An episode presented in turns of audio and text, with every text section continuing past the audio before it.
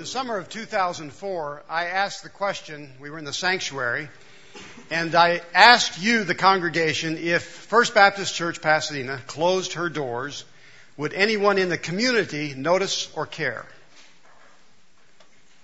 It was another way of asking the question, are we relevant? Are we doing any good? Are we making any difference outside the doors of the church?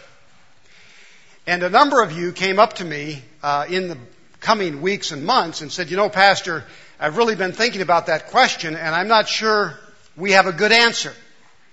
In other words, I'm not sure what if the doors closed, anybody would notice or care. What do you think today? 2008. Would anybody notice or care? Some folks would, wouldn't they? Praise God. And thank you for standing up, Jill. Perfect.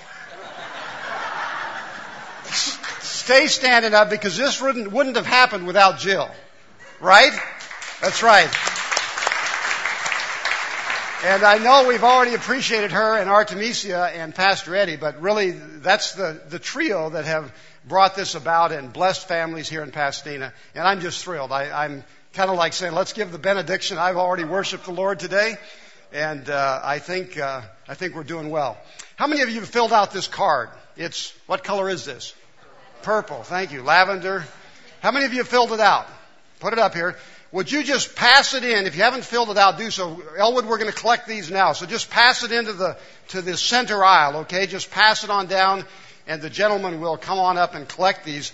This says you're going to be at lunch on May the 4th. We're providing a catered meal in the gym. We're going to have a great time. It's be a wonderful time of fellowship. You only have to bring yourself. You can bring a guest. Uh, but we're going to have lunch, but we need to know how many to make lunch for. So if you can be here on the 4th of May, just pass this card in. Elwood will collect these. Uh, appreciate that. Also, in your worship folder, you have an outline, and you may want to follow that along because, uh, like some of us in this room, the projector has gotten old and hot, and uh, it's just not going to go today. So be sure and have this outline today.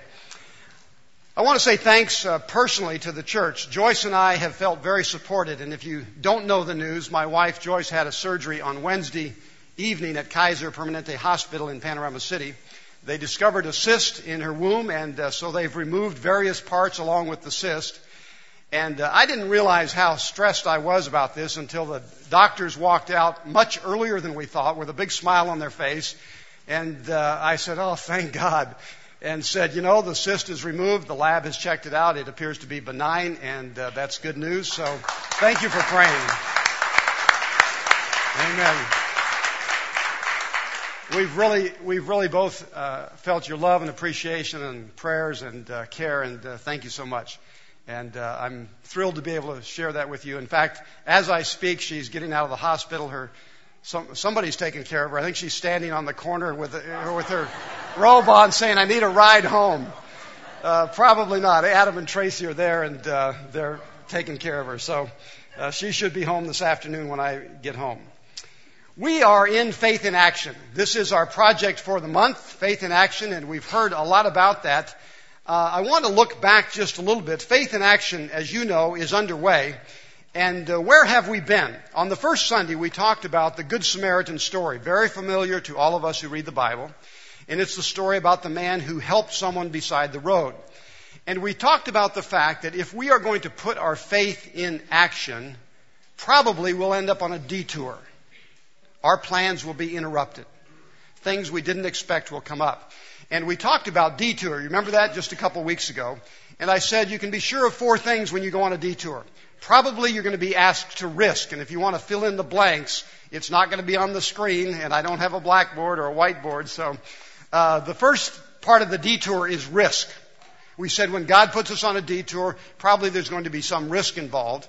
Secondly, it will involve personal involvement.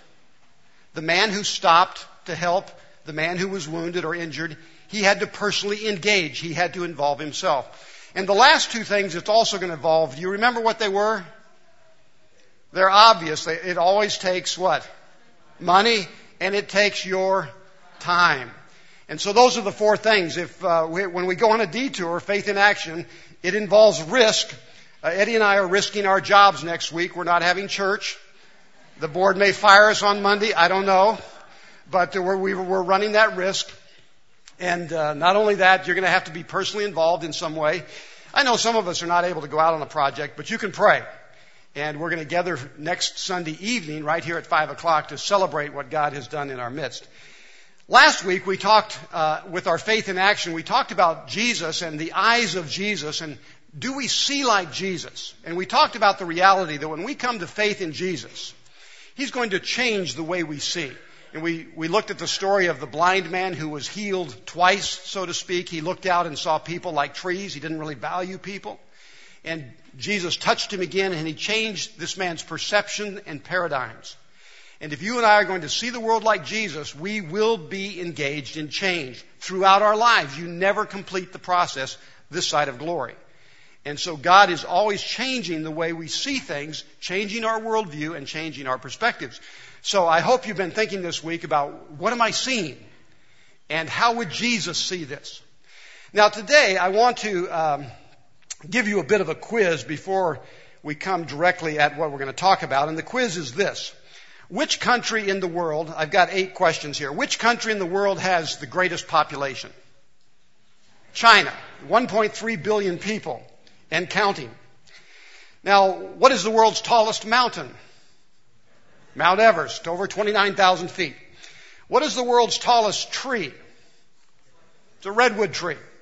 And uh, the tallest one I looked up on the internet, at least according to the internet, you know, it's always right, I'm sure. Uh, 364 feet is the tallest tree. Supposedly, a, a, a redwood could actually grow to be over 400 feet tall. And then, last question: Who is the world's richest man? Bill Gates. That's right. And I don't know how many billions he's got, but it's a lot. Now, here are, here's the second half of our quiz. What is the country with the smallest population? This country's been in the news. The leader is in uh, Yankee Stadium today or somewhere. What's the Vatican? That's right. The Vatican actually is a country. There are 920 people in it. World's smallest country. Um, what is the world's smallest mountain? Supposedly it's Mount Wycheproof in Australia. And it's 47 meters tall. And it actually shouldn't be listed as a mountain, but it was mistakenly listed as a mountain. It's only a hill. But anyhow, somewhere in somewhere in Australia. And uh, what is the world's shortest tree? Bonsai is not listed. Actually, it's a dwarf willow, five centimeters. Fully grown, five centimeters, supposedly the world's tallest, uh, shortest tree. And then lastly, who is the world's poorest man? I don't know how you'd figure this, but yeah, somebody raised their hand in the back. Somebody said Jed Matthews. Jed Matthews owes $22.5 million and he has no assets. I figure he must be a smart guy. If you can get that far in debt, uh, apparently he invested in a lot of internet, vent, internet ventures and they didn't turn out, so he now owes $22.4 million. And you thought you had high credit card debt. Don't try and, don't try and match that. So how did you do on the quiz today? Probably you were able to answer some of the questions in the first half and not in the second half. And that's because we tend to think about things that are bigger, not things that are smaller. The truth is we tend to like large. Supersize me.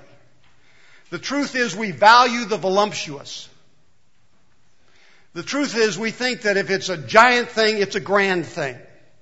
Bigger is better, right? Well, this morning I'd like to ask the question, is bigger always better? And I'd like you to think about that as we think about our faith in action. Uh, we sometimes think that if something is little, it must be lousy. If it's small, it has to be second, secondary. I was interested to read um, in the newspaper this week. In fact, it was in a variety of papers. But did you know that Edward Lorenz, Edward N. Lorenz, passed away this week? He was a former professor at MIT. He's a meteorologist.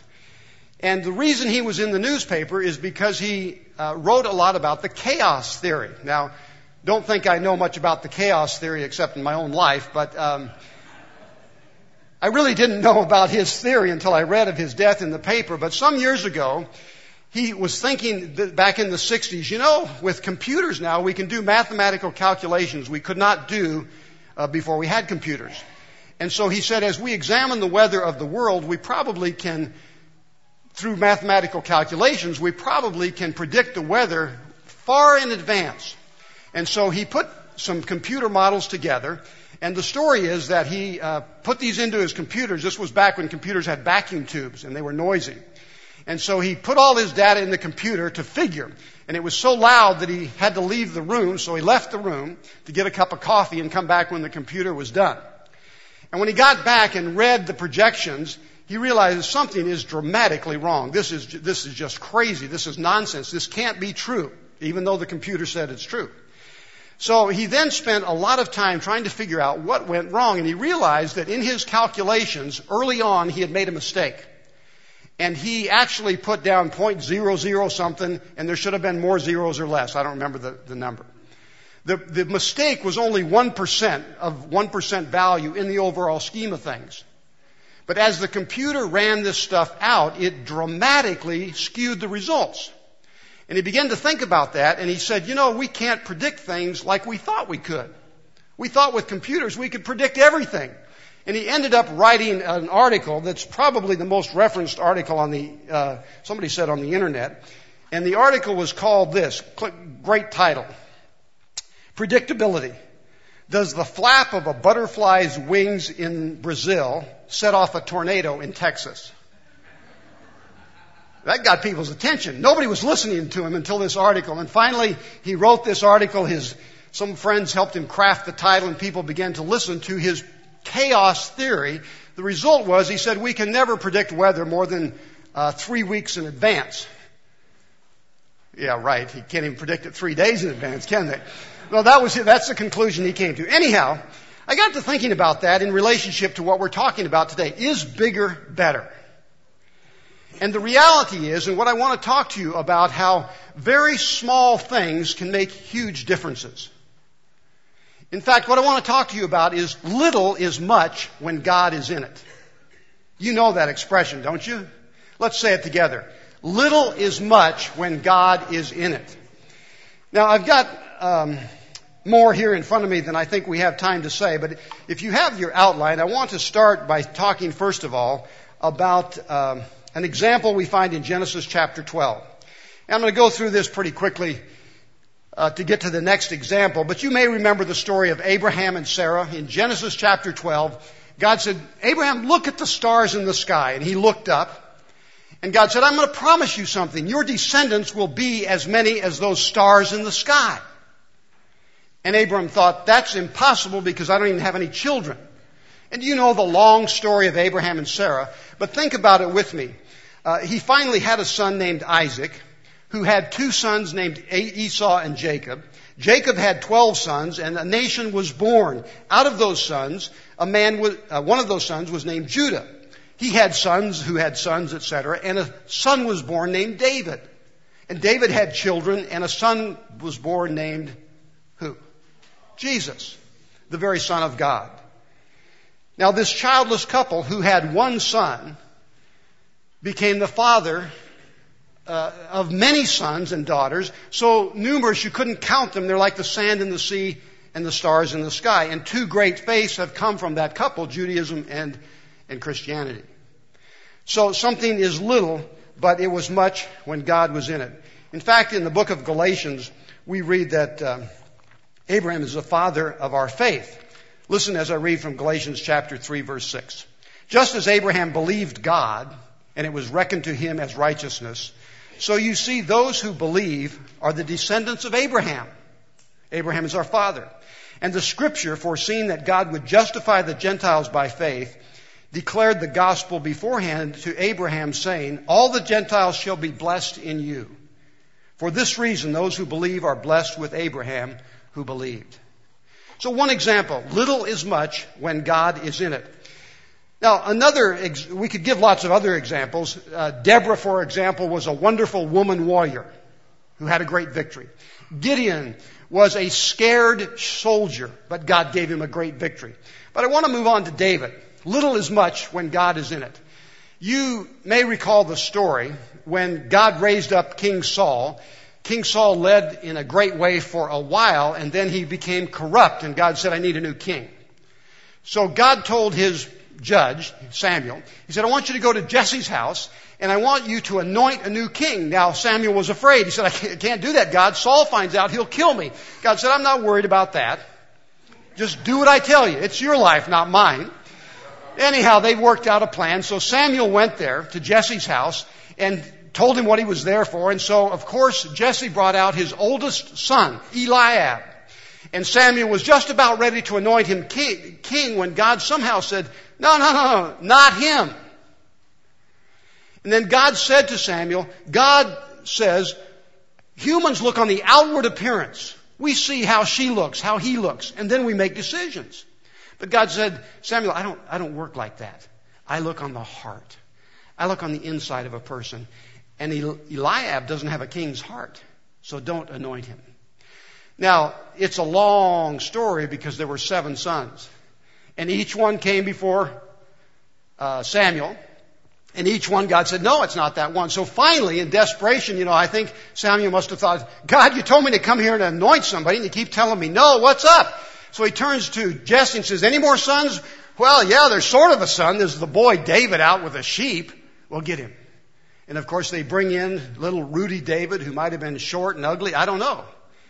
And God says, that's the one. I see his heart. And we hear that David had a heart after God's own heart and he was anointed king. Little is much when God is in it. Of course, King David was the greatest king of Israel and became uh, the leader for God. Now, if you have a Bible, I encourage you to turn to Luke chapter uh, 13. And I want to look at a couple of verses. Jesus is teaching here. And let me give you one other example that li- about little as much when God is in it. Jesus is talking about how does God's kingdom break forth. Now, if you were going to plan something, of course, you'd have a business plan, and then you'd get lots of supporters and try to raise lots of money so you could have as big a start as possible. That's our way. But it's not God's way. Listen to what Jesus says about the beginning of the kingdom of God. In Luke 13, 18, he said, therefore, what is the kingdom of God like? Now, we would probably want to answer with some huge answer. We want to give a big answer. We want to be impressive. We want to have clout, power. But Jesus says, to what is the kingdom of God like? And to what should I compare it? It is like a mustard seed that someone took and sowed in the garden, and it grew up and became a tree, and the birds of the air made its nest in its branches. Now I had an image I was going to put up. There's, there was an image of a penny, and then beside that was a mustard seed. You could put lots of mustard seeds on a penny. It's not literally the smallest seed in the world, but in that day it was a way of saying, you know, like you say somebody that's not very bright, you say they have a pea brain. You know, they're just not, their, their, their light's a little dim. Well, the, the mustard seed idea was just, it's small, it's tiny. But Jesus said the kingdom of God begins like a mustard seed. It's just tiny. It's no big deal. But it grows up and the birds are able to come. It produces. It has great impact. The kingdom of God is like that. Then he gave another example. He said, to what should I compare the kingdom of God? It is like yeast that a woman took and mixed it with three measures of flour until it was all leavened. Now, we go to the store and buy yeast, but in that day you would uh, make bread out of the yeast you had. Some of you have uh, made bread with starter. You know, it's a little ball of yeast that, a little ball of dough that has yeast in it, and you mix it into the larger loaf, and pretty soon that yeast permeates the whole loaf. The example Jesus gives, he's talking about more bread than any woman would have made in her house because it's probably enough bread to feed all of us. You wouldn't have been able to find an oven big enough to put it in. But the idea is, he said, you know, there's that little ball of yeast, just a small ball and you work it into the dough, and pretty soon after time, it all has yeast in it. It's throughout the dough. And so it is with the kingdom of God. It starts small. And yet even by the book of Acts, we read that the whole world was turned upside down by these 11 men, then 12, who went out to preach the good news of Jesus. So this morning, I want to remind you, little is much when God is in it. Jesus used a few loaves to feed 5,000 people. Jesus talked about a woman giving a penny rather than talking about some big donation. Jesus said the first would be last. Jesus was born in a little barn in a stable. And yet He's changed the world. 1 Corinthians 12, or 1 Corinthians 1 says, God has chosen the foolish things of the world to shame the wise. God has chosen the weak things of the world to shame the strong. He chose the despised things and the things that are not to nullify the things that are, so that no one may boast before Him.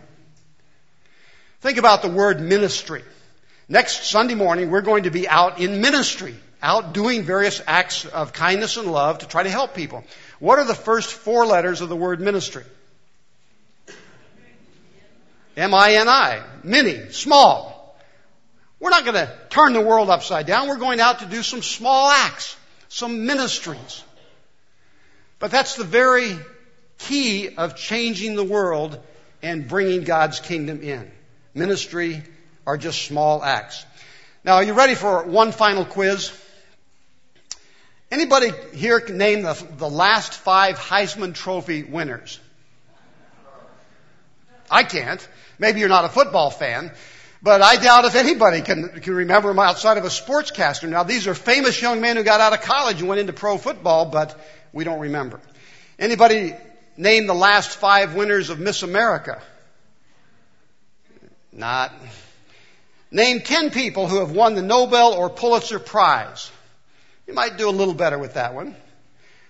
Um, can you name, can you name the Academy Award winners for the best actor or best actress in any particular year? 2002, for example. Now, all of these people are very accomplished in some way in their field. But they were headlines one day and forgotten the next. Now, the end of the quiz. Can you name a counselor or doctor or some other person who has helped you in a special way? I can. I instantly think of folks. I think of Leela, who's a counselor that has helped Joyce and me so much. We just revere her. God has used her to help our marriage be better. Can you name a friend who helped you through a tough time? Probably we all can. Can you name someone who taught you something worthwhile, like how to read, or how to add, or how to multiply, or how to make your bed, or how to cook a meal? Can you think of someone who has made you feel special and appreciated in life? Now, I suspect in the last half of this quiz, we all got 100%. But was that some grand, great big headline news thing that happened? No. It was a small act, a little deed. But little is much when God is in it. Little is much when we reach out to touch someone with a smile, a kind word, a helpful act. We were going to show you a video, but in that video, Mother Teresa is quoted, and she says this. We can do no great things, only small things done well. Little is much when God is in it. Probably you don't know the names of Paul and Elaine Lewis. I didn't. This past week, Kit Ripley, one of our American Baptist missionaries, she serves in Chiang Mai, Thailand, was with us here in staff meeting. She's been at Atherton speaking, and she's here in the States for a few weeks. Kit Ripley works in Chiang Mai, Thailand at the New Life Center which was begun 20 years ago by Paul and Elaine Lewis. Kit was sharing with us that there are now over 100 girls who live there in this home.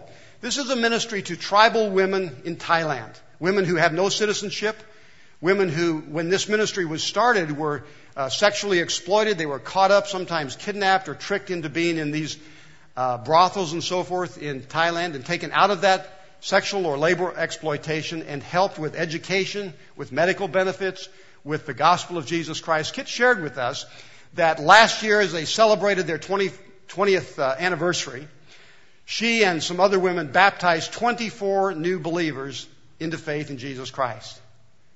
Something small that was started. And yet, over 20 years now, it's had the, uh, an enormous impact in the lives of hundreds of women in Thailand. Women who have been helped and healed and given their life back because someone started something small. Little is much when God is in it. In your outline, there are two last blanks, and you can probably fill in, figure out what we need to fill in. When, when we think about giving, we give what we what? We give what we have. God's not asking you to do something you can't do. God's not asking you to give something you can't have. We give what we have, and we begin where we are. That's, that's all there is to it. It's really quite simple. So my question to you is, what is your little that can become much when God uses it. I encourage you to sign up for Faith in Action. If you can't come next week, be praying for us as we go out. And I'll see you next Sunday evening as we gather right back here for our grand celebration. Let's bow our heads in prayer. Our Father in heaven, holy is your name. Your kingdom come, your will be done on earth as it is in heaven. Lord, we thank you for Jill and Pastor Eddie and Artemisia and each woman, each child, each family that's here today and represented. Continue to touch their lives with your grace and your wisdom. Give them the strength to be great parents. Thank you that we could have some role in this ministry. Lord God, James taught us that faith without works is dead. We want our faith to live. We want to be the church. The Good Samaritan story teaches us detours will happen.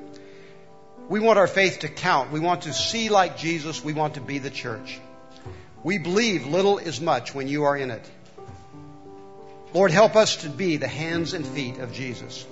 Give us your presence and your power and your perception for Jesus' sake. Amen.